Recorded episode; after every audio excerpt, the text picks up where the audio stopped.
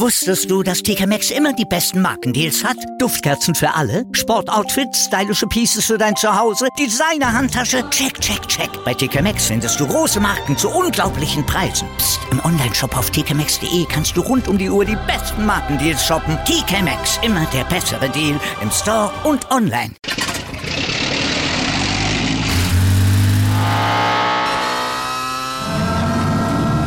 Von 0 auf 100. Aral feiert 100 Jahre mit über 100.000 Gewinnen. Zum Beispiel ein Jahr frei tanken. Jetzt ein Dankeschön, rubbellos zu jedem Einkauf. Alle Infos auf aral.de. Aral, alles super. Wir hätten alle sterben können. Oder noch schlimmer, von der Schule verwiesen werden. Und jetzt, wenn es euch nichts ausmacht, gehe ich zu Bett. Das war ein Zitat von Hermine Granger.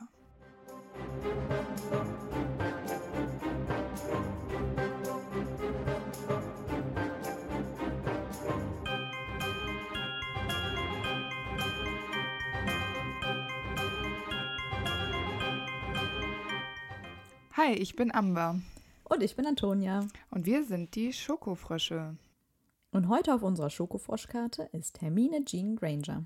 Und mir ist beim Recherchieren aufgefallen, und das ist es noch nie, dass Harry und Hermine einfach die gleichen Vornamen, Initialien haben. Harry, James, stimmt. Hermine, Jean. Also Hermione, stimmt. Jean. Ist mir, weißt du, wie lange bin ich schon Harry Potter-Fan? Und ich habe nie darauf geachtet. Ja, weil irgendwie Hermines Zweitnamen auch kaum eine Rolle spielt, ne?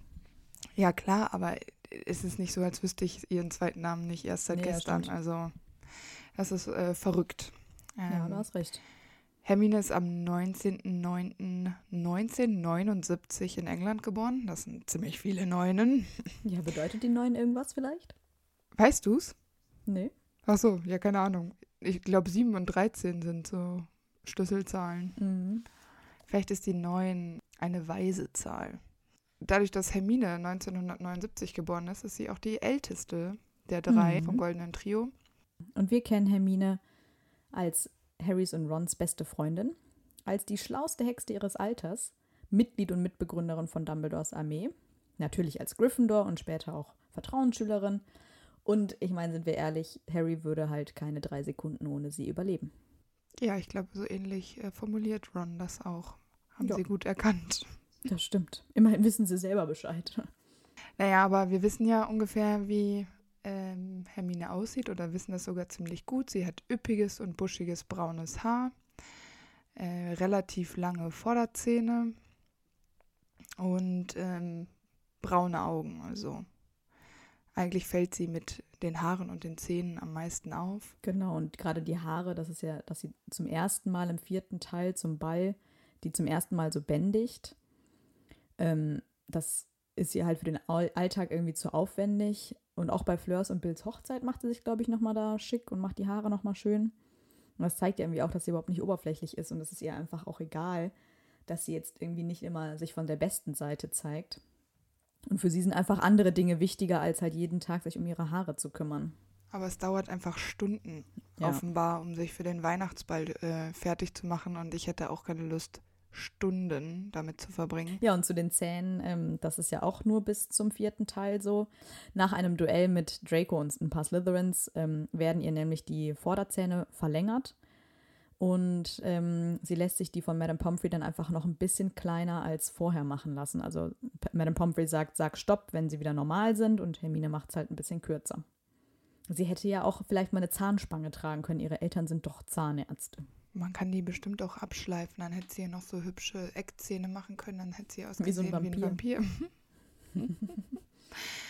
Aber ich kann es verstehen, dass sie das ausgenutzt hat in der Situation. Auf jeden Fall. Wenn doch bekannt ist, dass Madame Pomfrey das kann, wieso ist sie dann nicht weinend mal zu Madame Pomfrey gegangen? Weil Madame Pomfrey eine Krankenschwester ist und keine Schönheitschirurgin.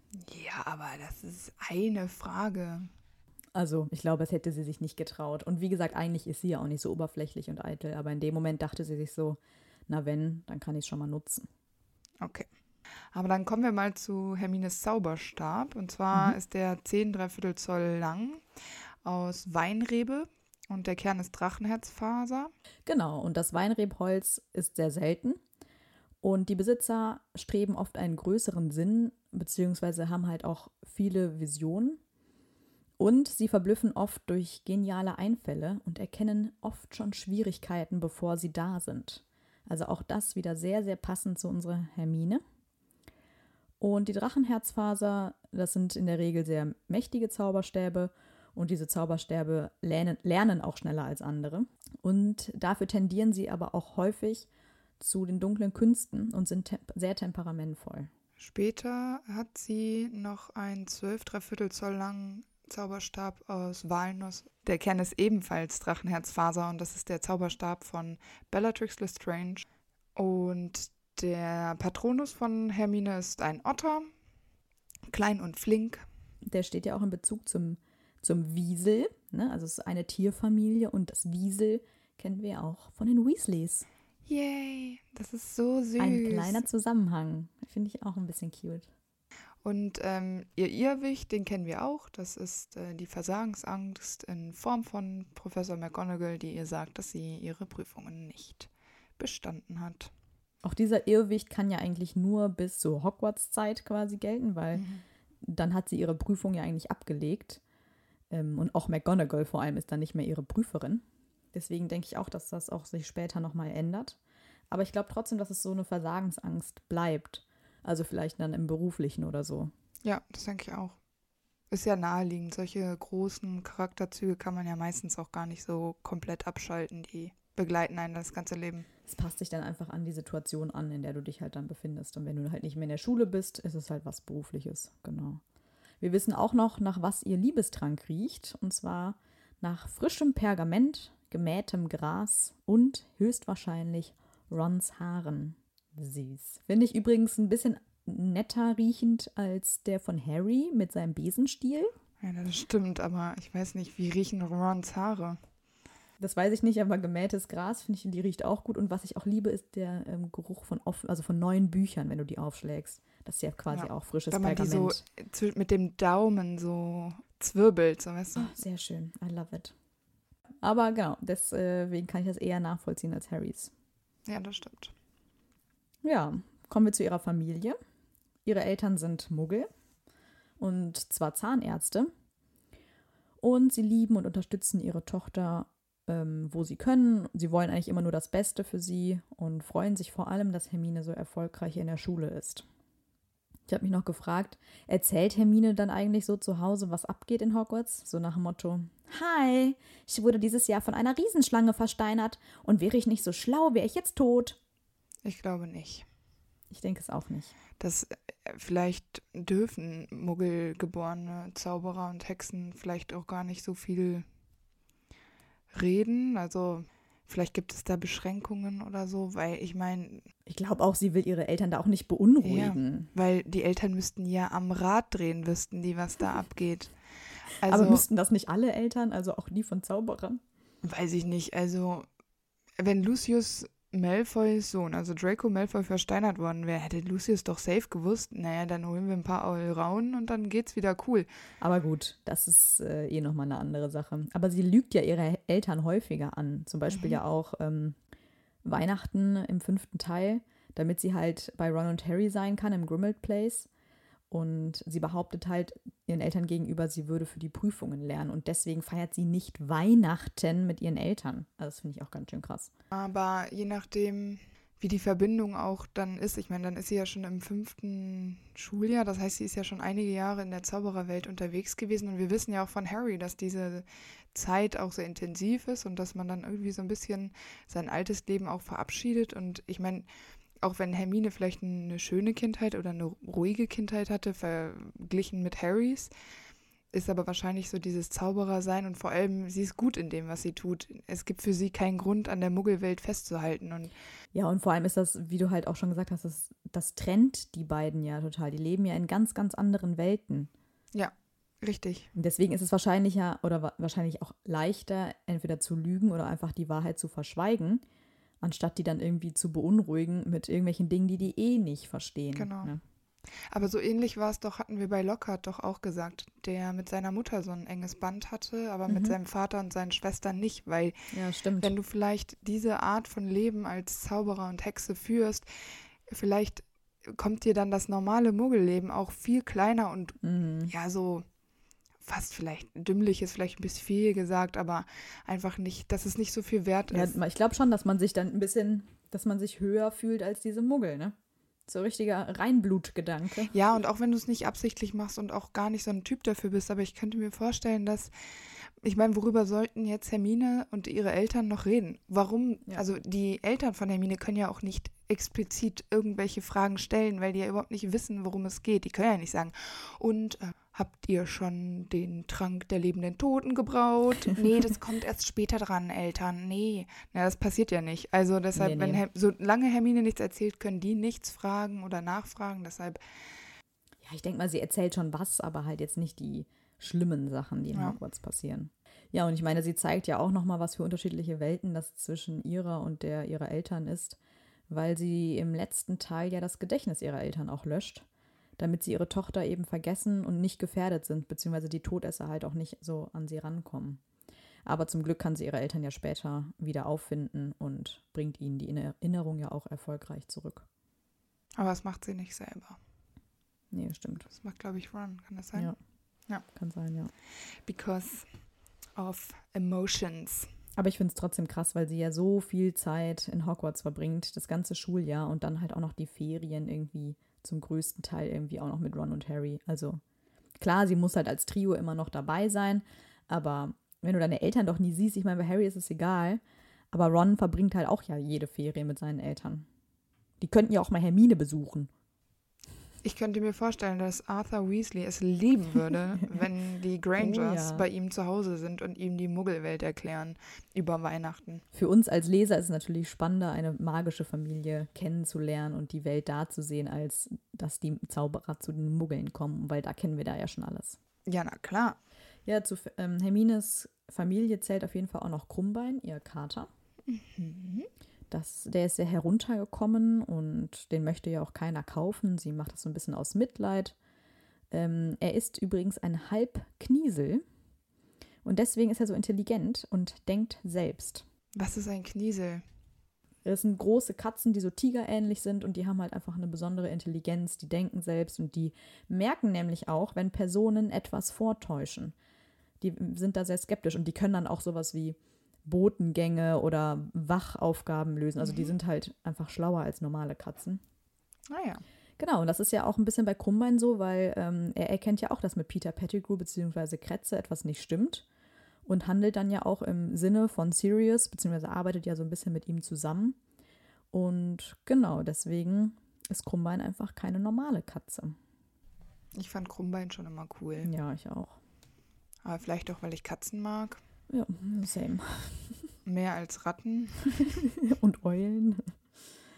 Wobei Krummbein auch irgendwie sehr oft einfach nur durch den Gemeinschaftsraum gejagt wird oder Leute setzen sich auf ihn drauf oder schubsen ihn von den Sofas runter und so. Also so ein richtig schönes Leben hat er jetzt da in Gryffindor auch nicht. Ja, wahrscheinlich. Aber da werden ja viele Tiere wahrscheinlich nicht so toll behandelt. Ich meine, Neville verliert auch seine Kröte ständig. Naja, später heiratet sie auf jeden Fall ja Ron und deswegen gehören ja theoretisch auch alle Weasleys zu ihrer Familie.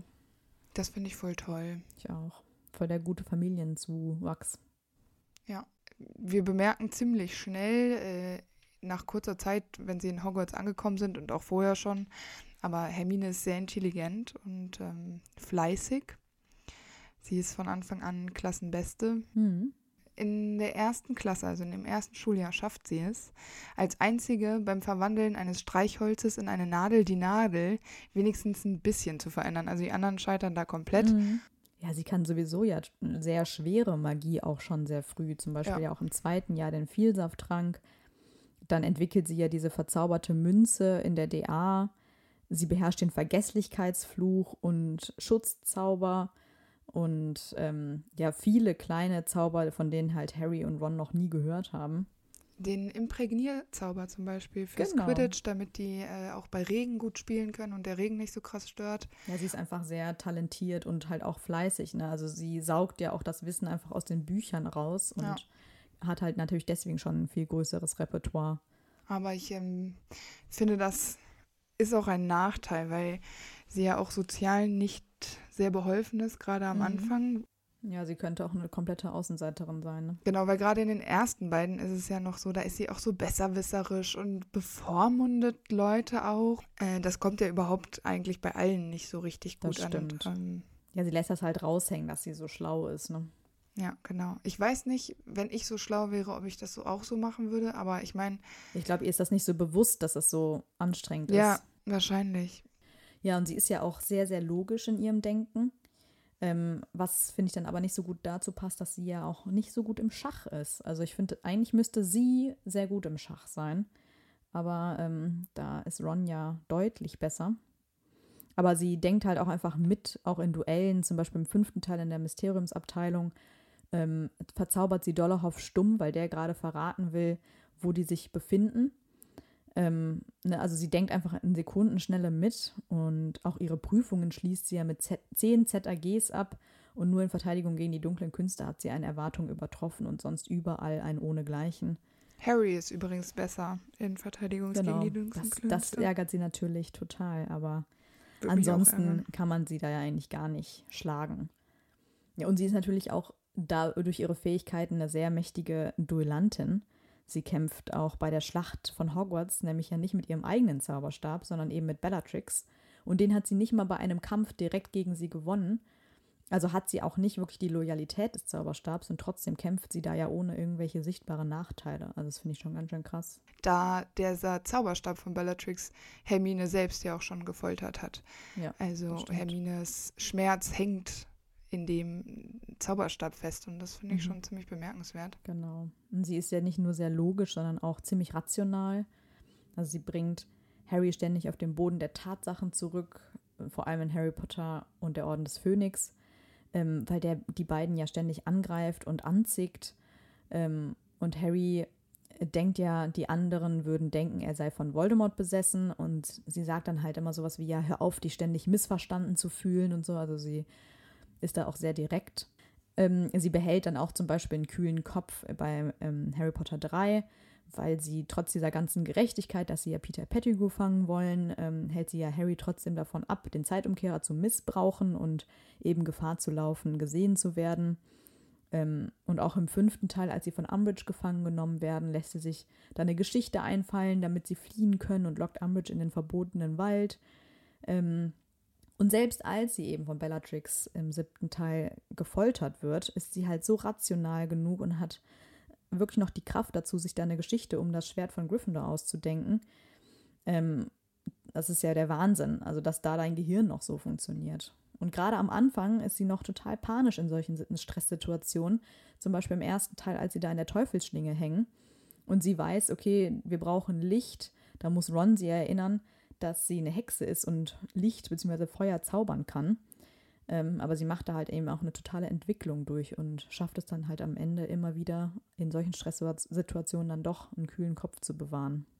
Was ich auch noch finde, was dazu passt, ist eben, dass sie ja so ein Gegensatz zu Luna ist, weil Luna ja überhaupt nicht so ein rationales Denken hat. Hermine ist ja da ziemlich streng und behauptet sofort, ja, der Klitterer ist halt totaler Quatsch und findet ja auch diese Verschwörungstheorien ganz furchtbar und das steht ja auch im sehr krassen Kontrast zu diesen gut recherchierten Fakten, die Hermine eben in ihren Büchern findet. Aber trotzdem hört sie ja dann auch auf ihr gutes Herz und am Ende verstehen die sich ja sehr gut und können sich aufeinander so ein bisschen einspielen und so. Aber gerade am Anfang ist sie da ja sehr, sehr skeptisch. Aber ich finde, Hermine könnte gerade in solchen Situationen auch mal ein bisschen lockerer sein. Also ja, die ist da sehr steif, ja. Das verstehe ich auch gar nicht und eigentlich hätte ich jetzt nicht gedacht, dass in der Natur von Hermine etwas ist, wo sie Leute einfach mal kategorisch erstmal ausschließen würde, so wie sie es bei Luna gemacht hat. Ja, das stimmt. Das finde ich irgendwie komisch, weil Neville ja auch zum Beispiel hilflos ist und man auch sagen könnte, boah, Neville, wieso checkst du das nicht? Aber sie hilft ihnen ja auch bei den Zaubertränken, wo Snape Neville so vorführt. Aber das ist ja vielleicht so ein bisschen ihre Hilfsbereitschaft. Und hier ist es ja wirklich so, dass sie das einfach nicht versteht, wie man so sein kann wie Luna. Aber Luna ist ja auch total hilflos. Die hat einfach niemanden. In ihrem eigenen Haus kann sie keiner leiden und jeder weiß, dass Luna ein bisschen sonderbar ist. Und ich weiß nicht, wer da, also dann könnte Hermine ihr Hilfsbereitschaft Bedürfnis auch Luna anbieten. Ja, stimmt. Wir wissen ja auch von Hermine, dass sie einen großen Gerechtigkeitssinn hat, weil sie setzt sich für Minderheiten ein. Sie selber ist ja auch Muggelgeborene und damit bildet sie eben auch eine Minderheit in der Zaubererwelt und gründet den Bund für Elfenrechte, kurz BELFER. Ich weiß, BLFR, ist aber nicht handlich, also BELFER. Oh, wenn das Hermine hört. Auf jeden Fall gründete sie diese Organisation, um das Leben der Hauselfen zu verbessern. Sie geht nämlich irgendwie davon aus, da man ja weiß, Hauselfen sind Sklaven, und sie geht davon aus, dass die das Leben, so wie sie es führen, einfach nicht schön finden. Mhm. Alle anderen aus ihrem Haus, also Ron und noch ein paar andere Gryffindors, sagen auch so, hä, was ist mit dir? Die leben so, die wollen das auch nicht anders. Und da finde ich es ganz interessant. Sie probiert sich an Haushaltszaubern, unter anderem dem Strickzauber, um eben die ganzen Mützen und Socken zu stricken, die sie dann überall im Gryffindor-Gemeinschaftsraum verteilt, damit die Hauselfen darauf stoßen und befreit werden. Was ja nicht so wirklich funktioniert. Das ist ziemlich crazy. Und die Hauselfen finden das gar nicht so toll, und Dobby ist letztlich eigentlich der Einzige, der den Gryffindor-Gemeinschaftsraum und so noch putzt und aufräumt, weil er liebt ja Mützen und Socken. Alle anderen haben halt eben Angst, dass sie befreit werden, und da ist Hermines moralischer innerer Kompass einfach ein bisschen drüber schief, weil sie überhaupt nicht versteht, dass die gar keine Hilfe wollen. Mhm. Also ich glaube auch gerade die Hogwarts-Hauselfen sind wirklich nicht das Problem. Also zumindest unter Dumbledore nicht. Also ich meine, es ist ja total gut gemeint, aber es ist halt einfach ein völlig falscher Ansatz. Ja, sehe ich auch so. Also die so hinterrücks befreien zu wollen, ist halt irgendwie auch nicht der richtige Weg. Sich dafür einzusetzen, dass die besser behandelt werden, klar, aber so ist irgendwie auch... Dann ist sie vielleicht auch ein bisschen starrsinnig. Total. Ja, sie hat auf jeden Fall ein großes Herz für andere Wesen, weil nicht nur Belfer und nicht nur den Krummbein, den sie aus Mitleid kauft, sondern sie hat ja eigentlich schon immer so ein Faible für andere Wesen, die halt hilflos sind. Ich finde es trotzdem aber auch ein bisschen fies, dass sie sich Krummbein anschafft, weil sie ja eigentlich genau weiß, dass Ron eine Ratte hat und die werden sich ja safe nicht gut verstehen, also... Ist jetzt auch nicht super nett, aber auch da wieder wahrscheinlich will sie einfach ihren Kopf durchsetzen und achtet dann halt auch nicht so drauf, wie es anderen vielleicht damit geht. Das stimmt. Ihr liegt ja auch sehr viel an Seidenschnabel und kämpft auch für seine Rechte. Und sie weiß ja auch ziemlich früh, dass Lupin ein Werwolf ist, aber verrät es ja niemandem, um halt eben seinen Ruf ja auch zu wahren. Und sie hat ja überhaupt gar keine Vorurteile über ihn oder irgendeinen schlechten Gedanken. Auch das zeigt ja wieder, dass sie sehr, sehr offen da ist. Und selbst Grob scheint das ja im 5. Teil zu merken, weil er mag Hermine ja auch sehr gerne. Das finde ich auch immer noch ein bisschen merkwürdig. Aber dass Hermine so ein Faible für diese Wesen hat, ich kann es schon verstehen. Ist ja eigentlich auch super interessant. Und gerade auch so ein Seidenschnabel, die haben halt keine eigenen Rechte. Und dann ist es schön, wenn jemand auch das Leben von anderen Wesen einfach respektiert und akzeptiert und sich dafür einsetzt, ist eigentlich ganz schön. Aber einen großen Bruch gibt es ja bei ihrem Umgang mit Zentauren, weil ausgerechnet die behandelt sie im 5. Teil im Wald mit Umbridge auch nicht besonders gut. Also sie wollen Hermine auch angreifen und fühlen sich halt total provoziert von ihr, weil sie da irgendwie auch einen ganz komischen Ton anschlägt und überhaupt nicht so, wie wir sie kennen, auf die eingeht. Und vielleicht ist das so ein bisschen dieses Bevormunden. Genau. Sie meint, die Hauselfen zu bevormunden, die können ja auch für sich sprechen. Genauso wie Zentauren, die können es auch äußern, als was sie gesehen werden wollen und wie sie behandelt werden wollen. Und da meint Hermine irgendwie aber, sich drüber stellen zu müssen. Und bei Tieren, die nicht für sich selber sprechen können, wie zum Beispiel bei Seidenschnabel und den Hippogreifen, da macht es ja Sinn, weil die haben eben keine eigene Stimme. Aber denkst du nicht, dass es gerade bei Zentauren so ist, dass Zentaure auch sehr intelligent sind und eben auch sich als so wissend präsentieren und sehr stolz sind und Hermine das vielleicht störend findet und denen deshalb so ein bisschen aus Trotz so entgegnet? Ich glaube, die hat es einfach nicht auf dem Schirm, den richtigen Umgang. Oder es ist dieses nicht so rational Denkende, weil ich meine, die lesen Sterne. Ja. Und außerdem drücken die sich ja auch aus. Heute ist der Mars so hell und Hermine denkt sich, ja, und du spinnst. Ja, das stimmt. Also wahrscheinlich ist es nicht so eine Art Vorurteil gegen deren Spezies als Zentauren an sich, sondern einfach deren Art zu denken. Aber nichtsdestotrotz ist sie ja immer sehr loyal, vor allem gegenüber Harry natürlich.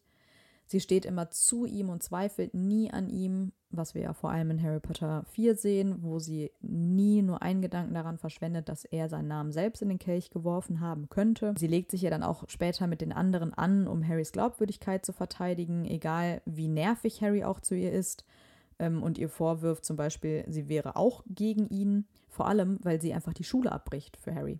Also das ist ja wohl der größte Loyalitätsbeweis, weil, wie wir Hermine kennen, würde sie das in der Regel halt niemals tun, ihre Bildung da aufs Spiel zu setzen. Aber sie ist auch die Einzige hinterher, die ihren Abschluss nachholt. Genau. Alle anderen brauchen das wohl nicht mehr, um Auror zu werden. Braucht man plötzlich keine Abschlüsse mehr. Aber das passt, dass sie da nochmal so einen Strich hinsetzen will und sagen will, ich ziehe das jetzt durch. Ja, ich finde das konsequent von ihr. Ja, sie ist ja sowieso sehr pflichtbewusst, weil sie nimmt ja auch ihre Aufgaben als Vertrauensschülerin total ernst und ermahnt ständig Fred und George und spielt sich da ja auch manchmal so ein bisschen auf. Also ich finde es nervig. Ja, also total. Ich fand das zwischendurch, wo ich mir dachte, boah, lass doch Fred und George, mein Gott, du stehst auf Ron, lass doch seine Brüder in Ruhe, die machen doch eh, was sie wollen. Ist so. Ich meine, sie kennt Fred und George ja auch schon länger, als ob, ich meine, Molly Weasley kriegt die nicht zusammen. Nee. Wieso sollte Hermine mit Strafen und Punktabzug und könnt ihr das jetzt bitte unterlassen? Ja, aber das ist, glaube ich, halt ihre Natur. Sie kann nicht anders, so, weißt du? Da fällt sie als Vertrauensschülerin einfach wieder in solche Muster zurück, weil vorher war sie ja eigentlich gar nicht so, auch im 4. Teil. Aber gegenüber Fred und George war die schon immer so streng. Aber was ist ihr Problem? Ich finde die mega witzig. Ja, ich auch. Hermine ist halt auch nicht die humorvollste, würde ich behaupten. Aber dafür hält sie sich halt einfach an alle Regeln und ist echt so nahezu perfektionistisch. Sie macht sich ja selbst so einen Druck, wenn du eigentlich immer im Hinterkopf hast, aber ich muss jetzt hier und das muss sein und hier. Ja. Über die Kindheit von Hermine weiß man tatsächlich gar nicht so viel. Also vermutlich hatte sie eine schöne Kindheit. Also bis zum Zeitpunkt des Briefes, wenn der Hogwarts-Brief quasi kommt, wird sie ein ganz normales Muggelleben geführt haben. Wobei ich gelesen habe, dass eben Muggelgeborene nicht nur einen Brief bekommen, sondern dass da wirklich jemand vorbeikommt, vielleicht McGonagall, und eben diesen Muggelfamilien genau erzählt, was eigentlich Sache ist und dass sie eben nach Hogwarts eingeladen werden und was das alles auf sich hat, weil das alles in einem Brief zu erklären wäre halt, ja, zu viel des Guten und deswegen werden die in persona informiert und nicht auf dem üblichen Weg. Aber bis zu diesem Zeitpunkt schätze ich, dass sie vielleicht hin und wieder Talent gezeigt hat und das einfach für komische Zufälle gehalten worden ist. Ja. Ja, sie hat bestimmt früh so magische Fähigkeiten entwickelt und wahrscheinlich dann auch schon angefangen, wie ich sie kenne, in irgendwelchen Muggelbüchern zu recherchieren, was das bedeuten könnte. So von wegen, dann kam McGonagall um die Ecke und hat eigentlich nur noch das bestätigt, was Hermine sowieso schon geahnt hat, weil sie eben so schlau ist. Aber denkst du, dass wenn sie als Kind auch schon so rational gedacht hat, dass sie sich das hätte vorstellen können? Aber wenn das die einzige Lösung ist, also wenn sie echt so Sachen gemacht hat wie Harry, der irgendwie die Perücke seines Lehrers gefärbt hat oder irgendwie fliegen konnte. Aber bei Harry war es doch schon so, dass der häufig unter dieser komischen emotionalen Last da gelebt hat, während ich mir vorstelle, dass Hermine mit ihren Eltern... Naja, ich könnte mir aber auch schon vorstellen, dass auf ihrer Muggelgrundschule auch schon ein bisschen gemobbt wurde oder so ein Außenseiter war. Ja. Ja, das stimmt. Das kann auch sein. Und wenn sie dann zum Beispiel so einen Ehrgeiz hat oder so, dann kann ja auch zum Beispiel passieren, dass irgendwas um sie herum beim Lernen oder so passiert, ne? Ja, das stimmt. Das ist ja auch eine Emotion, die dich steuern kann. Ja, sie erzählt auf jeden Fall auch schon direkt, dass sie einfach alle Bücher schon gelesen hat und alle Sprüche schon ausprobiert hat. Und das ist ja eigentlich gar nicht erlaubt, bevor man offiziell Schüler ist. Und das hat bestimmt McGonagall auch erwähnt, dass man gar nicht zaubern darf. Aber vielleicht ist das noch erlaubt oder wird ignoriert, bis sie wirklich ihr erstes Jahr vollbracht haben.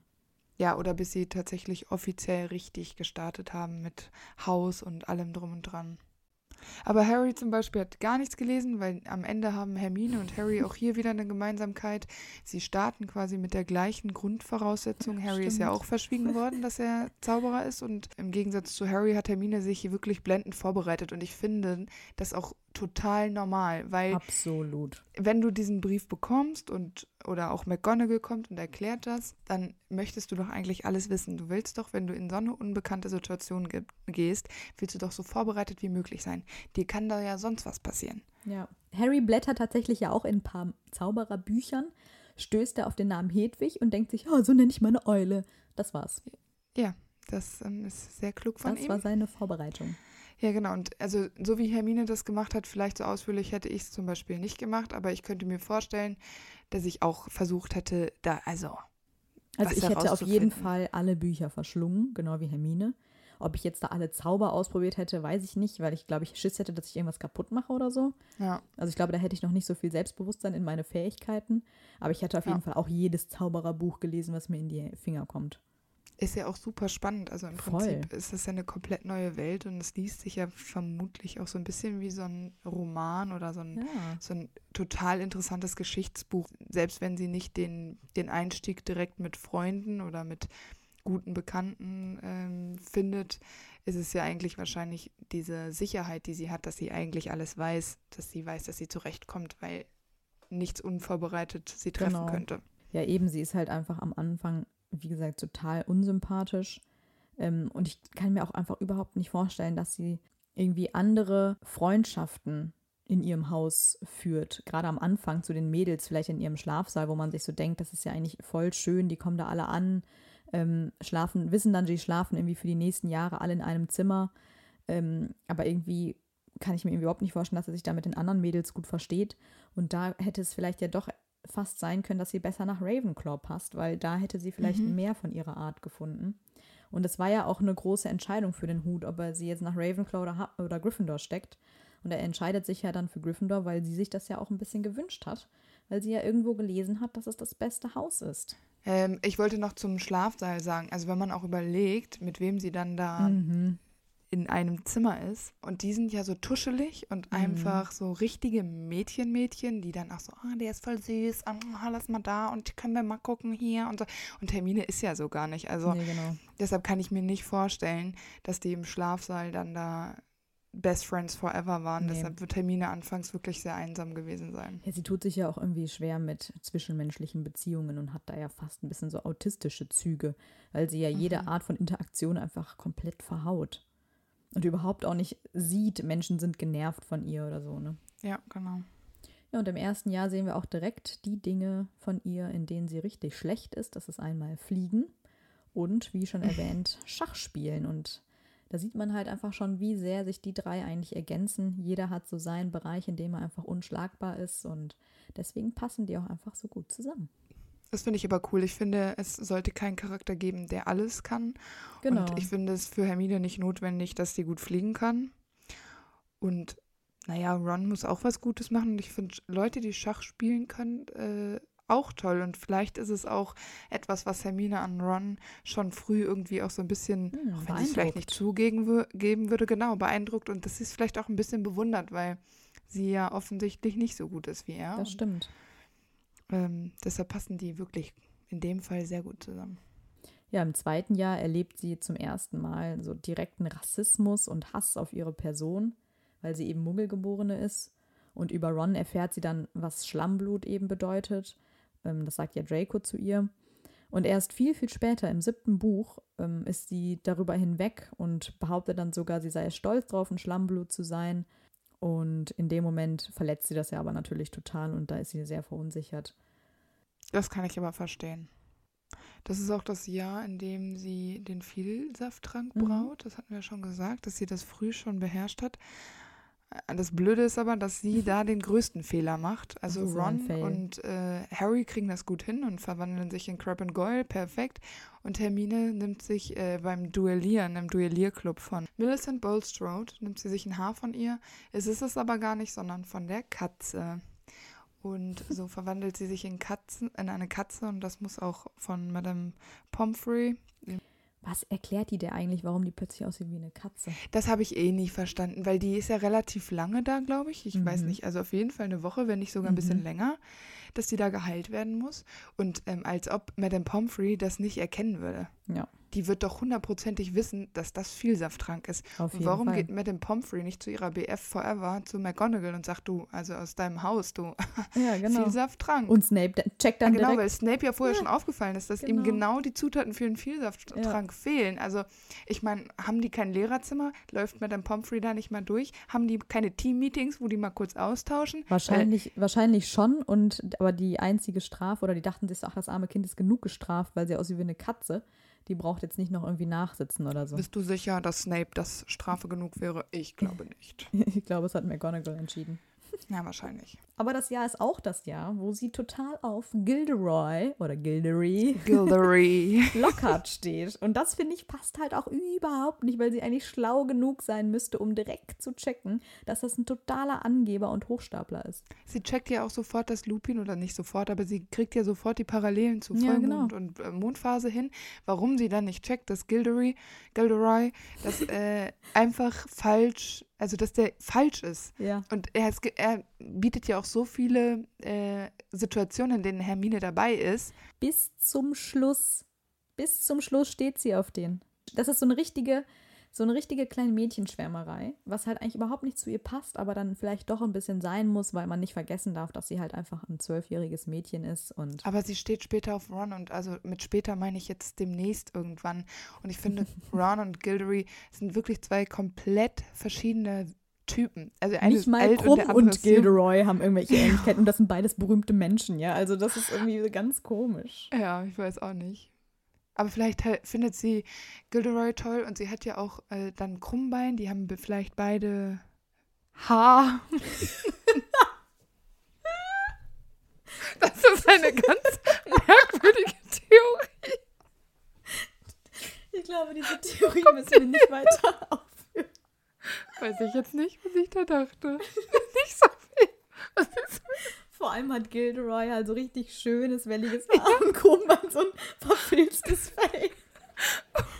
Vielleicht auch mal eine kahle Stelle. Was für Gegensätze, Hermine, eigentlich. Ja, also weiß ich jetzt nicht. Ja. Mhm. Naja. Aber ich meine, was natürlich für sie ein kleiner Rückschlag ist, dass sie ja dann auch vom Basilisk versteinert wird. Findet er aber kurz vorher ja noch heraus, dass das Monster eben der Basilisk sein muss, und kriegt dann halt einfach nichts mehr mit. Die ganze Auflösung, das ganze Abenteuer verbringt sie als Steinfigur, aber immerhin schafft sie es ja noch, sich und Penelope Clearwater zu retten und zu schützen, weil sie auch da ja direkt dann wieder mitdenkt. Ja, im 3. Jahr jedenfalls hat sie sich für so viele Kurse angemeldet, dass sie von Professor McGonagall einen Zeitumkehrer bekommt, um ihren Stundenplan durchzuziehen. Und das beweist ja schon, wie viel Verantwortung sie da in ihren jungen Jahren tragen kann und was für ein Vertrauen auch McGonagall zu diesem Kind halt hat, weil die ist gerade mal 13 geworden, oder ist sie schon 14? Die ist ja ein bisschen älter. Ja, die ist ja mal ein bisschen älter. Also vielleicht ist sie wahrscheinlich 14 geworden, als sie den halt bekommt. Und ja, also ich finde es sehr beeindruckend, dass ihr diese Ehre zugeteilt wird. Ja. Und sie geht ja auch sehr vertrauensvoll damit um. Das stimmt, wobei ich auch dazu sagen muss, dass es irgendwie ein bisschen bevorzugend ist, weil ich glaube, dass es auch Schüler gibt, die das auch in Anspruch nehmen würden sie wissen, dass es diese Möglichkeit gibt. Genau. Und so ist Hermine jetzt die einzige, zumal es ja auch gar nicht so viele Zeitumkehrer gibt, also ich glaube nur den. Mhm. Ja, das stimmt, sie wird auf jeden Fall da, also bekommt auf jeden Fall da eine Sonderbehandlung. Aber ich denke, McGonagall wird irgendwas in ihr sehen, sonst würde McGonagall, die geht ja nicht leichtfertig mit einem Zeitumkehrer um. Also wahrscheinlich ist die Wahl, die sie getroffen hat, für Hermine einfach auch gerechtfertigt. Aber wenn man überlegt, dass Hermine sich damit Wissen aneignet und quasi über anderen steht, zumindest was den Wissensstand angeht, dann ist es nicht so fair. Ja, vor allem, weil andere vielleicht auch die Qual der Wahl hatten bei den Kursen und auch gerne andere Kurse belegt hätten, aber das ja wegen der Zeit nicht geht. Ne? Manchmal überschneiden die sich ja, und dann müssen sie sich entscheiden, und das geht nicht. Und da wären Zeitumkehrer natürlich die perfekte Wahl, oder man stellt die Stundenpläne anders zusammen. Ja, naja, jedenfalls erzählt sie ja Ron und Harry auch nichts davon. Und das ist ja schon mal so der erste Schritt, warum die drei so ein bisschen auseinanderdriften, beziehungsweise Hermine auf der einen Seite und Harry und Ron auf der anderen Seite sich so ein bisschen gegenüberstehen. Hermine ist da eben sehr vernünftig und pflichtbewusst, und sie sorgt dann ja dafür, dass Harrys Feuerblitz untersucht wird, und es ist ihr dann auch egal, dass sie dafür angefeindet wird, weil Harrys Wohl ihr halt einfach so am Herzen liegt. Aber das verstärkt ja irgendwie so das Problem, was sie ja sowieso das ganze Jahr über mit Ron hat, wegen Krummbein und Krätze. Mhm. Und ja, irgendwie sehen Harry und Ron in ihr so ein bisschen, ja, eine Art Verräterin, beziehungsweise auch einfach, ja, so eine taktlose Person. Und ja, so ein bisschen Langweiler auch. Genau, also Harry will ja quasi auch eigentlich nur seinen Spaß haben. Ja, genau. das ausnutzen, dass er diesen tollen Besen hat und Hermine... Ja, oder auch er will nach Hogsmeade und Hermine findet es halt total doof und... Was ich total schwierig finde eigentlich, weil wenn das nicht so schief gegangen wäre mit den Dursleys am Anfang, hätte Harry ja tatsächlich die Chance darauf bekommen, dass der Wisch unterschrieben wird. Eben. Also ich weiß nicht, ob man alles, was Harry in diesem Jahr verboten worden ist, mit Sirius Black dann immer erklären musste. Ja, also ich bin mir nicht sicher, zumal... Ja, und andere Schüler sind da ja dann auch schutzlos in einem Massenmörder in Anführungszeichen ausgesetzt. Und ich weiß jetzt nicht. Da dürfte eigentlich keiner nach Hogsmeade. Also entweder alle oder niemand. So. Würde ich auch sagen, weil... Wenn sie jetzt wirklich, also wenn Sirius der gewesen wäre, für den man ihn zu diesem Zeitpunkt gehalten hätte, dann wäre er vielleicht auch für alle gefährlich geworden. Also ich meine, der hat einen Muggel dann umgebracht, dann juckt ihn das doch nicht, wenn der mal einfach noch so ein paar Schüler auch mal eben um die Ecke bringt. Ich finde Hermine da auch, das ist alles ein bisschen übertrieben. Also man kann es echt übertreiben und da geht sie einem schon wieder auf die Nerven, obwohl sie eigentlich ja einem wieder ein bisschen sympathischer war. Ja. Genau. Eigentlich sind ja immer Harry und Ron diejenigen, die sich mit Malfoy anlegen und ihn schlagen wollen, aber dann ist es tatsächlich doch Hermine in diesem Jahr, die sich wegen Seidenschnabel ja so über ihn aufregt und natürlich auch noch so ein bisschen dieses Muggelshaming, was Draco macht, aber das finde ich dann schon wieder richtig cool, dass sie ihm da so richtig schön ins Maul gibt. Ja, so auf Muggelart und Weise, weißt du, so ganz... klassisch, ohne jetzt irgendeinen tollen Zauberspruch auszuprobieren, sondern einfach ganz bodenständig, hau dir jetzt eine rein, schau. Genau. Also das finde ich auch richtig. Also Malfoy nervt da halt auch echt ganz schön und dann kann man das auch mal so machen. Und genauso in Ordnung finde ich auch ihre Skepsis gegenüber Wahrsagen, weil auch da bin ich Hermines Meinung und finde dieses Fach äußerst dubios. Also vielleicht fände ich es gar nicht so dubios, aber Trelawney macht das halt auch ganz schön dubios, weil ich glaube, später mit Firenze ist es okay. Ja, es ist immer so ein bisschen wischiwaschi und einfach, es passt überhaupt nicht zu Hermines Art zu denken und deswegen schmeißt sie den Kurs ja dann auch. Aber Trelawney hält sie auch für eine nicht sehr begabte Hellseherin oder Wahrsagerin oder wie auch immer. Es beruht auf Gegenseitigkeit. Man sagt das ja, so dieses innere Auge ist ja meistens so dieses dritte Auge, das ist so spirituell und so. Und Hermine durch ihre Rationalität hat das vermutlich einfach gar nicht. Nee, hat sie nicht. Und das erkennt Trelawney einfach und deshalb ist Hermine da eh schon unten durch, ohne dass da irgendwie groß was passieren konnte. Und ihre Versuche scheitern ja auch lächerlich, da irgendwas zu sehen. Das stimmt. Ja, und sie denkt sich halt dann nichts aus, wie Ron und Harry das machen. Aber das wäre witzig. Das wäre sehr witzig. Aber das ist schon wieder nicht Hermines Art. Weil weil die auch nicht so spontan ist, weißt du. Und die würde nichts, was Bildung angeht, würde sie sich nicht ausdenken. So. Ja, genau. Das ist halt auch kein Fach, was du lernen kannst. Das ist genau wie beim Fliegen. Das ist nichts, was du aus einem Buch dir aneignen kannst, sondern du musst es halt fühlen, du musst es zulassen und das kann sie halt nicht. Wahrscheinlich, weil sie einfach nichts nachlesen kann. Und sich nicht versichern kann, weil sie ja, gerade wenn Harry und Ron in irgendeiner Aufgabe, wenn sie zu dritt nicht weiterkommen, ich meine, sie geht immer erst in die Bibliothek, sie versichert sich, sie liest nach. Ja, und bei der Szene in der heulenden Hütte später schockt sie dann ja Snape, also sie greift einen Lehrer an. Ich meine, indirekt hat sie das ja schon im ersten Buch gemacht, als sie seinen Umhang anzündet. Aber es ist halt nicht so ein direkter Zauber, den sie gegen ihn anwendet. Und das erschüttert sie ja sehr, sehr und ich finde es auch ganz schön krass. Also so ein Lehrer angreifen ist nicht ohne. Ja, finde ich auch. Ich weiß auch gar nicht, wie sie dazu kommt tatsächlich. Also letzten Endes hat sie am allerwenigsten in dieser Situation an Verbindung mit den Menschen, die da sind. Ich denke einfach, das ist wieder ihr Gerechtigkeitsgedanke. Sie möchte jetzt erfahren, was ist mit Sirius? Ist er wirklich zu Unrecht in Azkaban gelandet? Und ihm einfach die Chance geben, sich zu erklären und eben das mit Peter Pettigrew aufzulösen. Und da siegt halt eben dieser Gerechtigkeitssinn gegenüber diesem Vernunft, sich nicht mit Lehrern anzulegen. Aber in diesem Moment hätte ich, wenn ich sie gewesen wäre, vielleicht versucht, vernünftig zu handeln und weniger diesen komischen Gerechtigkeitssinn. Ja, das ist so ein bisschen aus dem Affekt. Auf irgendwie. Biegen und Brechen möchte ich jetzt die Hauselfen befreien, auf Biegen und Brechen möchte ich jetzt hier gucken, dass alle die Wahrheit wissen über Sirius, bla bla. Ja, im 4. Jahr ist es eben eine neue Konstellation und zwar hier stehen Hermine und Harry ein bisschen gegen Ron, weil Ron und Harry sich so sehr streiten. Und sie versucht, die beiden immer mal wieder so ein bisschen zu versöhnen, aber scheitert halt kläglich und ist dann am Ende sehr erleichtert, als sie sich wieder vertragen. Ich finde es merkwürdig, dass Hermine keine tragende Rolle hat in der Bewältigung der Aufgaben.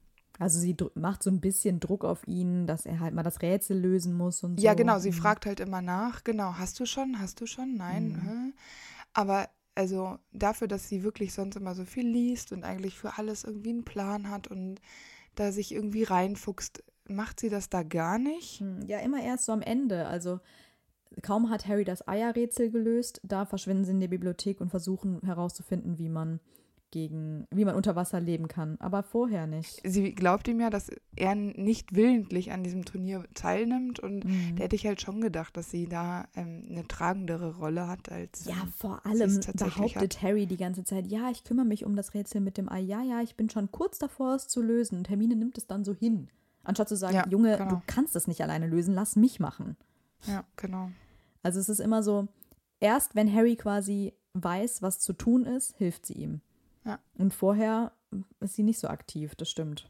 Aber es ist im Grunde ja auch nicht ihre Aufgabe, aber trotzdem ist es natürlich nicht, wenig, aber sonst hat sie ja auch immer so alles so an sich gerissen, was so nachzulesen ist und wie man irgendwie an eine Lösung kommt. Und sie steht Harry ja so häufig zur Seite und macht da, was sie kann, um eine Lösung für diese ganzen merkwürdigen Probleme zu finden. Und da tut sie es nicht.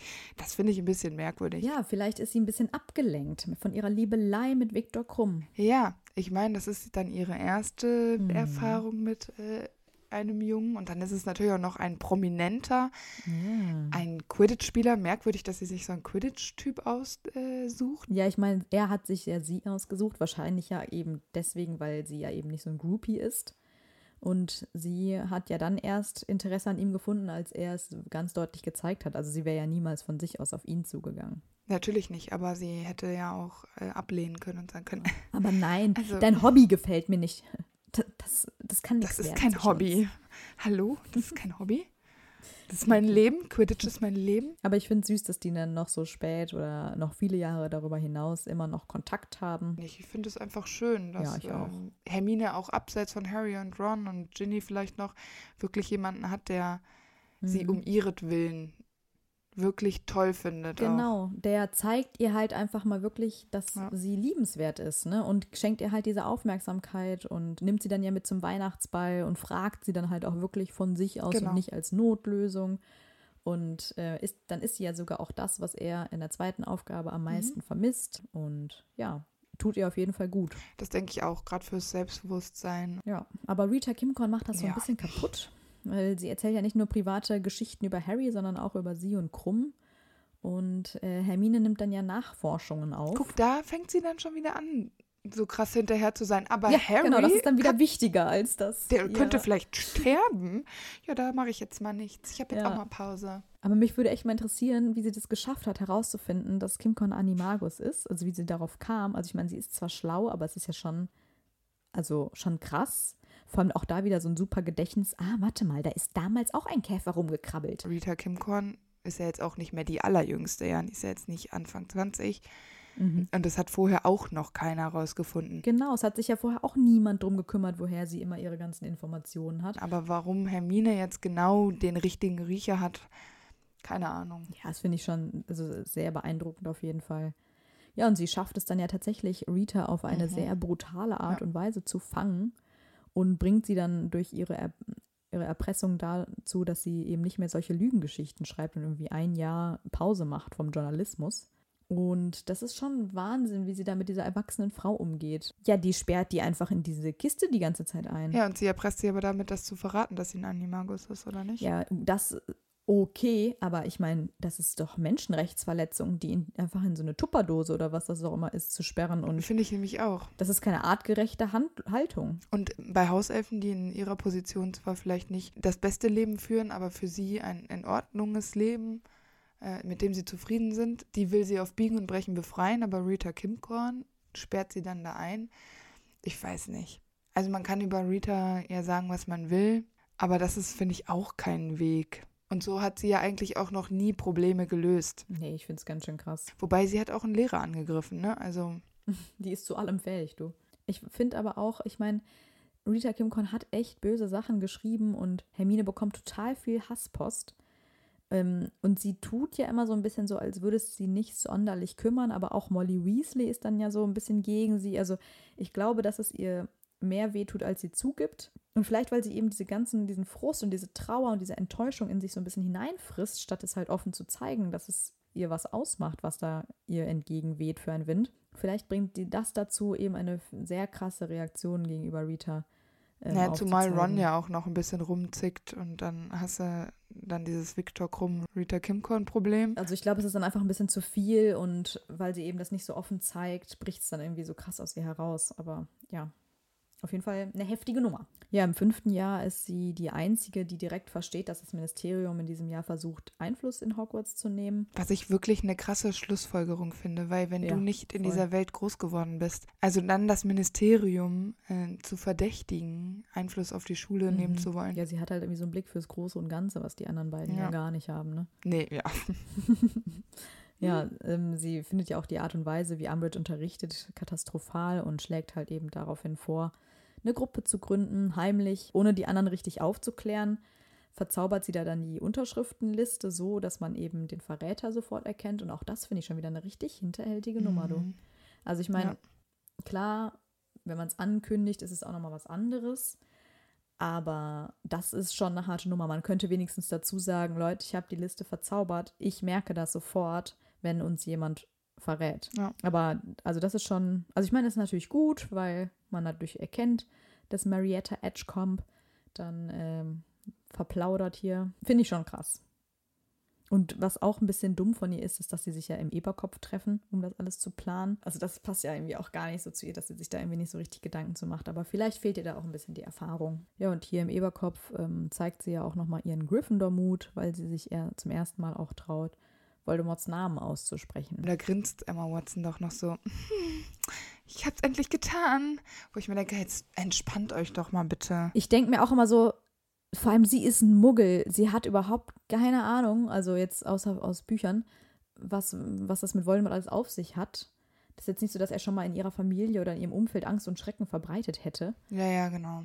Was ich auch noch bemerkenswert finde, ist, dass sie darauf besteht, dass die bei Sirius dann wirklich nachfragen, ob alles okay ist, nachdem Harry eben diese Vision hat, dass er da in der Mysteriumsabteilung ist, bevor Harry eben einfach Hals über Kopf einfach ins Ministerium fliegt. Also da will sie sich ja auch wieder absichern. Aber leider vertrauen sie ja hier auf Creature, der ja einfach lügt. Und auch hier müsste sie ja eigentlich ein bisschen intelligenter sein und denken, aber Creature könnte ja lügen. Ja. Vielleicht hat sie auch keine Wahl, weil Harry einfach so stur ist. Irgendwie ja schon. Also sie sagt den Jungs sehr häufig, also wir machen das darf und hier und du musst und da.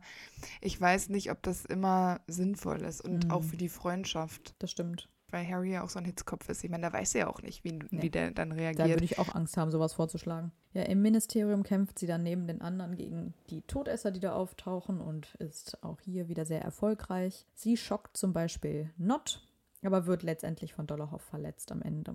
Not und Dolohov sind, glaube ich, auch so ganz alte Todesser, die wahrscheinlich auch gar nicht so einfach zu duellieren sind. Das stimmt. Auch wegen der Erfahrungen, die haben beide schon im ersten Zaubererkrieg mitgekämpft und dass Hermine dann dazu kommt, Not zu schocken, ist natürlich wirklich auch bemerkenswert, tatsächlich. Und jetzt ist sie im 5. Jahr, wie alt ist sie da? 16 wahrscheinlich, ja.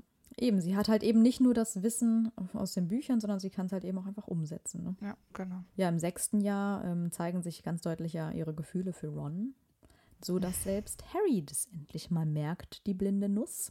Ja. Der steht ja immer irgendwie ganz woanders, kümmert sich immer nur um seinen eigenen Dreck. Nee, aber selbst hier wird es ihm deutlich, dass da was zwischen den beiden irgendwie knistert. Er befürwortet das ja eigentlich auch. Das stimmt, aber es soll noch etwas länger dauern, bis es wirklich was wird, weil die sich beide auch ein bisschen selber im Weg stehen. Aber sie wird ja erstmal Teil des Slug-Clubs. Und Slughorn soll ja auch recht behalten, denn sie ist ja später sehr erfolgreich in ihrem Beruf. Aber das größte Problem ist eigentlich Ron und Lavender und ihre Beziehung. Ja, genau. Weil da Hermine ja schon sehr gekränkt und wütend ist und auch vor allem eifersüchtig. Und eben um sich zu rächen, geht sie dann ja mit Cormac McLaggen zu Slughorns Weihnachtsball, was sie aber ja auch sofort bereut. Ja, aber sie redet ja auch gar nicht mit ihm. Also sie versucht, ihm aus dem Weg zu gehen und das war wahrscheinlich nur, um Ron eins reinzuwirken. Ja, ich meine, sie zeigt Ron ja auch weiterhin so die kalte Schulter und erst als er vom Met vergiftet wird und im Krankenflügel landet, da zeigt sie ja erst wieder ihre Zuneigung und ja, wird ja auch von Ron bestätigt. Und kurze Zeit später trennen sich ja auch Ron und Lavender. Und Hermine ist ja auch ein bisschen schuld, weil Lavender eben denkt, dass Ron und Hermine alleine unterwegs waren und was am Laufen haben. Ich finde das nicht schlimm, wenn Lavender das denkt. Und ich finde, dass Ron und Hermine einfach da schon Nägel mit Köpfen hätten machen können. Auf jeden Fall, das ist ja eigentlich klar wie Kloßbrühe. Also der Elefant stand schon im Raum. Ja. Und ich weiß jetzt nicht, warum sie den nochmal rausgekehrt haben, aber weiß ich nicht. Aber vielleicht, weil auch Hermine wieder super nervig ist, weil sie ja so gegen Harrys Zaubertränkebuch ist. Ja, das stimmt. Und auch das ja wieder Ron und Harry total auf die Nerven geht und sie da wieder so einen pflichtbewussten Oberspießer raushängen lässt. Andererseits kann ich es auch verstehen, weil dieses Buch ist einfach spooky und man sollte das nicht einfach alles machen, was da drin steht. Und zu Recht vermutet sie ja auch einen dunklen Magier dahinter. Aber ein bisschen spielt wahrscheinlich auch ihre Eifersucht eine Rolle, dass Harry einfach plötzlich so gut ist bei Zaubertränke. Also ich könnte mir vorstellen, dass das sogar der erste Antrieb ist, Harry das quasi ausreden zu wollen. Ich weiß auch nicht. Also sie hätte auch zu McGonagall gehen können. Ja. Also wenn sie wirklich eine Gefahr gesehen hätte, dass Harry sich und andere damit verletzt, was er auch dann tut, ne? Aber hätte sie auch zu McGonagall gehen können. Also irgendwann gibt es ja auch einen Punkt, finde ich, wenn man Gefahr sieht, kann man dann auch mal die Petze sein. Ja, so wie sie es im dritten Teil ja auch gemacht hat. Ein kleiner Kreis der Dumbledores Armee ist ja dann auch bei dem Kampf im Astronomieturm dabei und unter anderem eben auch Hermine, und die nehmen alle Felix Felicis, also die letzten Schlücke, die Harry noch hat, und können das dann bis auf Neville, der ein bisschen verletzt ist, alle ziemlich gut überstehen, ohne dass da jemand ernsthaft Schaden nimmt. Genau. Was ich noch erstaunlich finde, ist, dass sie ja Harry partout nicht glauben möchte, dass er denkt, dass Draco Todesser ist. Das wäre ja in dem Fall ja sogar ausnahmsweise mal eine richtige Vermutung von Harry, der ja eigentlich immer falsche Leute verdächtigt. Ja.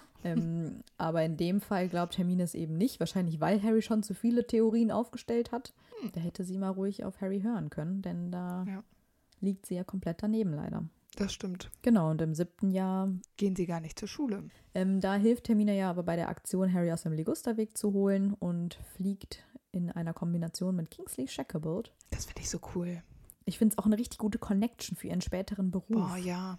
Mega cool. Also ich meine, was für eine krasse Nummer das ist, da einfach neben Kingsley. Also der ist so ein starker Magier und so. Und was ich aber auch total gefährlich finde, weil Voldemort natürlich das auch weiß, dass Kingsley es drauf hat. Und er ja auch zwischenzeitlich denkt, dass eben der echte Harry bei Kingsley ist. Ja, und die werden aber auch von allen möglichen anderen Todessern besucht. Also ich glaube, es gibt Paarungen, die weniger so Bill und Fleur oder so werden. Genau. Ja, und vielleicht hat ihr das ja auch später ein bisschen geholfen im Ministerium. Da hat der Kingsley mal ein nettes Wort eingelegt. Ja, man sollte sich für seine Connections nicht schämen müssen. Das stimmt. Ja, jedenfalls müssen die drei aber nach Bills und Fleurs Hochzeit fliehen. Und Hermine hat ja zum Glück schon mitgedacht und ihre kleine Tasche gepackt, die sie ja magisch vergrößert hat, sodass alles reinpasst. Sie überlegt übrigens ernsthaft, ob sie ein Buch von Gilderoy Lockhart mitnimmt. Ja, ich finde das angebracht. Welches denn? Tanz mit einer Todesfee. Ah ja. Wahrscheinlich wollte sie einfach nur tanzen lernen oder so. Als Freizeitbeschäftigung. Genau. Ja, so viel dazu. Genau, aber sie hat also sonst halt vorsorglich schon mal das Nötigste gepackt, damit sie eben... Auch für die Jungs, glaube ich, ne? Genau, alles bereit. Die haben sich wieder um nichts gekümmert, ne? Nee. Die dachten, wir gehen jetzt hier auf die Hochzeit. Sie hat ja sogar noch die Horcrux-Bücher aus Dumbledores Büro geklaut, damit die überhaupt irgendeine literarische Grundlage haben. Ja. Alle Informationen, die sie haben, haben sie von den Büchern, die Hermine noch da sich rausgemopst hat. Also ist unfassbar. Das stimmt. Naja, sie sind dann ja unterwegs, um die Horcruxe eben zu sammeln. Und was ich halt einen richtigen Fail finde, ist, dass sie da nach Godric's Hollow fahren und Bathilda Bagshot da einfach mal vertrauen und die hinterher in dieses Haus latschen. Also nach all dem, was sie da schon erlebt haben, müssten die nicht ein bisschen skeptischer sein? Also ich meine, es ist total naiv. Die sind ja vorher auch schon von Todessern angegriffen worden und so. Du kannst einfach niemandem mehr trauen in dieser Zeit, und das weiß man doch. Und dann läufst du da mit der da rein, was ist denn das? Das weiß ich auch nicht. Und vor allem, die sind doch eigentlich auch noch unter dem Vielsafttrank und sehen aus wie so ein altes Muggel-Ehepaar. Warum sollte Bathilda Bagshot sich für die zwei interessieren? Tja. Also das finde ich, das ist ein absoluter Fehler, den sie sich da erlaubt. Harry, okay, der ist naiv und denkt nicht nach, aber Hermine? Das stimmt. Verstehe ich auch nicht. Das ist wie Creature zu vertrauen. Ja, genau. Die sind ja auch sehr hoffnungslos. Ja, genau. Und ich glaube, Hermine kann auch nicht gut Dinge offen stehen lassen. Mhm. Sie entkommen nämlich nur ganz knapp Nagini, die ja als Bathilda Bagshot unterwegs ist und später auch Voldemort. Und sie heilt Harrys Biss von Nagini. Und da habe ich mich gefragt, Mr. Weasley wird von ihr auch im 5. Teil angegriffen und gebissen und ist wochenlang im St. Mungos, weil kein Heiler es schafft, seine Blutungen zu stoppen. Ich gebe zu, der Angriff von Nagini auf Mr. Weasley ist wahrscheinlich ein bisschen stärker gewesen als jetzt diesen Biss, den Harry davon sich trägt. Aber das finde ich dann doch schon sehr erstaunlich, dass Hermine da so mir nichts, dir nichts, mal eben diesen Biss heilt. Vielleicht hatte Dumbledore in seinem Büro noch ein paar andere Tinkturen und Elixiere. Sie hat auch noch Madame Pomfrey ausgeraubt. Ja, aber genau. Selbst die beiden dürften ja nicht besser ausgestattet sein als das St. Mungos. Nein, wird auch nicht. Also das finde ich ein bisschen kritisch, das Ganze. Hat JK nur versucht, eine schnelle Lösung für Harrys Problem zu finden. Und dachte sich, Hermine, die ist doch schlau, die weiß das. Genau. Später bei der Schlacht von Hogwarts finden endlich Ron und Hermine zusammen. Ja. Weil Ron vorschlägt, die Hauselfen aus der Küche noch zu retten. Und das überzeugt nun Hermine vollends und die beiden küssen sich endlich. Bis Harry das Ganze unterbricht, weil er ein Spielverderber ist. Nee, weil Ron und Hermine hatten sehr viele Momente, auch in vergangenen Jahren, und sie haben es nicht genutzt. Und in diesem Moment merken sie es, in diesem Moment muss darum geknutscht werden. Ich finde nicht. Da geht es dann jetzt auch mal um was. Also in diesem Moment geht es tatsächlich um was. Ja. Das stimmt. Und nicht nur um deren Leben, sondern da sind ja noch ganz viele andere, die auf deren Seite kämpfen. Also wenigstens denen sollte es wert sein, dass man jetzt die Knutscherei... Aber ich finde es auch ein bisschen schön, dass da Liebe mitten im Kampf auch noch entstehen kann. Ist halt auch eine tolle Connection zu Voldemort, der eben Liebe nicht empfinden kann und nicht fühlen kann. Und trotzdem bringt der ganze Kampf zwei Menschen zusammen. Ja, genau. Es würde Voldemort missfallen. Aber eigentlich ist ja ihre Hauptaufgabe... den letzten Horcrux, also Nagini, zu zerstören. Aber Hermine kämpft trotzdem mal eben so nebenbei mit den ganzen Todessern. Unter anderem auch Greyback, der sich ja über Lavender hermachen will. Und trotz ihrer schlechten Beziehung zu Lavender rettet sie diese ja ohne zu zögern. Und später, haben wir auch schon gesagt, kämpft sie ja auch noch gegen Bellatrix. Und alles, wie gesagt, ohne einen eigenen wirklichen Zauberstab. Also wirklich sehr beeindruckend. Das sehe ich auch so. Ja, nach der Schlacht kehrt Hermine ja, wie gesagt, zurück, um ihre OTZs nachzuholen und einen Abschluss zu machen. Und sie heiratet Ron und die beiden bekommen 2 Kinder, und zwar Rose und Hugo. Achtung, Granger Weasley. Sie behält also ihren Muggelnamen, beziehungsweise hat dann einen Doppelnamen, und das ist sehr emanzipiert und stark und finde ich gut. Ja, das unterstütze ich, und ich finde auch die Namen, die sie sich für ihre Kinder ausgedacht haben, wesentlich schöner als die Ginny und Harry sich haben ausgedacht. Aber sind auch so ein bisschen steif. Also ich glaube, Hermine hatte da groß das Sagen. Ja, aber denkst du, Ron interessiert das, wie seine Kinder heißen? Hauptsache, die haben Namen. Ja, eben. Und deswegen Hermine hat den so schön klassischen Namen. Mit diesem Namen habt ihr bestimmt gute Noten in der Schule. Wohingegen Neville wohl kaum Albus Severus gute Noten in Kräuterkunde geben wird. Vielleicht wird er nur Albie genannt und dann ist es für Neville fein. Ah, und er denkt sich so, warum heißt du nicht Albus Neville? Ja. Harry muss einfach noch mehr Kinder machen. Oh, furchtbar. Naja. Findest du denn, dass Ron und Hermine gut zusammenpassen? Ich weiß es nicht. Ich finde, es musste nicht sein. Ja, ich weiß nicht. Es sind einfach zu viele Paarungen am Ende dann da. Das gefällt mir einfach nicht ganz so gut. Wobei ich finde, für mich ist das so ein bisschen so eine Jugendliebe. Also ich meine, die waren zu Schulzeiten, haben die immer sich so ein bisschen heimlich geliebt und dann später vielleicht auch noch mal ein bisschen. Aber ich hätte es eigentlich sinnvoller gefunden, wenn sie dann doch beide jeweils einen anderen Partner noch gefunden hätten. Ja. Weil es ist, wie du auch schon gesagt hast, es ist mir auch ein bisschen zu viel. Also Harry und Ginny okay, aber jetzt so viele Couples innerhalb des Freundeskreises finde ich dann auch ein bisschen strange. Ja, und ich fände einfach so dieses, ja, es war eine schöne Zeit, sie bleiben Freunde, aber letztendlich heiratet sie dann doch wen anders. Fände ich irgendwie netter oder irgendwie realistischer. Am Ende von der Schlacht von Hogwarts, Voldemort ist gefallen, keiner... Also zumindest ich nicht. Ich habe nicht nach einem großen, detaillierten Ausblick gefragt. Nicht. Ich wollte jetzt nicht wissen, wer macht da jeder was und wann putzen die sich die Zähne oder so. Deshalb weiß ich nicht. Also Ich habe mir da nie so viele Gedanken drüber gemacht, aber ganz ehrlich, beim Lesen der Bücher habe ich Ron und Hermine nicht heiraten gesehen. Nee. Also ich habe da nicht dran gedacht. 19 Jahre später ist eh ein bisschen blöd.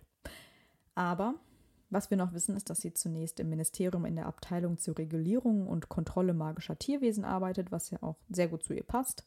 Und das, obwohl sie Scrimgeour sagt, dass sie eben nicht im Ministerium arbeiten möchte, sondern etwas Gutes tun möchte. Aber das macht sie ja eigentlich in ihrer Position auch, deswegen ist das absolut legitim.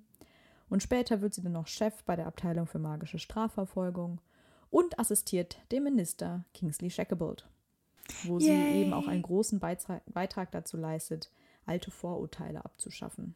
Ja. Und natürlich auch eine sehr, sehr große Errungenschaft ist, sie hat eine eigene, offizielle Schokofroschkarte. Yay! Das ist wirklich toll. Ja.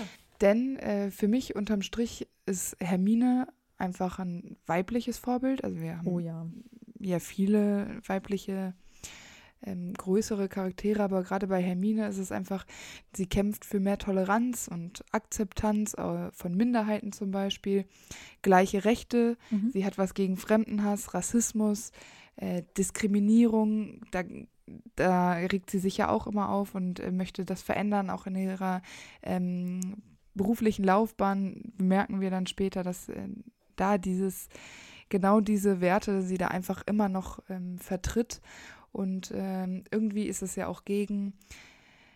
ja gegen patriarchale und hierarchische Machtstrukturen. Das stimmt, das hast du sehr schön gesagt. Ja, dieses Wort hierarchische ist nicht mein Lieblingswort, aber ich denke, ihr wisst genau, was ich meine. Also Hermine ist da wirklich ein Vorbild, sie hat eine große Rolle, man darf sie nicht unterschätzen und das finde ich wirklich toll von JK. Ich finde auch, im Grunde ist es natürlich ein Buch, geschrieben aus der Sicht eines Jungen, aber im Grunde die coolen Sachen oder das richtig gute Wissen hat halt eigentlich das Mädchen. Ja, genau. Und so ist es ja auch gut verteilt. Also dieses Trio, das ist halt, da ist von allem was dabei. Genau. Da kann sich jeder immer mal wiedererkennen. Und gerade für Mädchen ist es vielleicht auch einfach gut zu wissen, dass es auch starke Frauen gibt. Genau, wie ein Leben aussehen könnte, wenn man sich für Dinge stark macht, wenn man die Stimme erhebt und dass man das quasi auch alles gut werden kann, wenn man das tut. Genau. Sehr schöne abschließende Worte für diese Folge. Wir hoffen, es hat euch auch dieses Mal wieder gut gefallen. Wir freuen uns aufs nächste Mal, wenn ihr auch wieder dabei seid. Genau. Tschüssi. Tschüss. Wieder live von ihrem Toyota-Partner mit diesem Leasing-Auftakt. Der neue Toyota Jahreshybrid. Ab 179 Euro im Monat ohne Anzahlung. Seine Sicherheitsassistenten laufen mit und ja, ab ins Netz mit voller Konnektivität. Auch am Start die Toyota Team Deutschland Sondermodelle. Ohne Anzahlung geht's in die nächste Runde. Jetzt los sprinten zu ihrem Toyota-Partner. Wusstest du, dass TK Maxx immer die besten Markendeals hat? Duftkerzen für alle, Sportoutfits, stylische Pieces für dein Zuhause, Designer-Handtasche, check, check, check. Bei TK Maxx findest du große Marken zu unglaublichen Preisen. Psst. Im Onlineshop auf tkmaxx.de kannst du rund um die Uhr die besten Markendeals shoppen. TK Maxx, immer der bessere Deal. Im Store und online.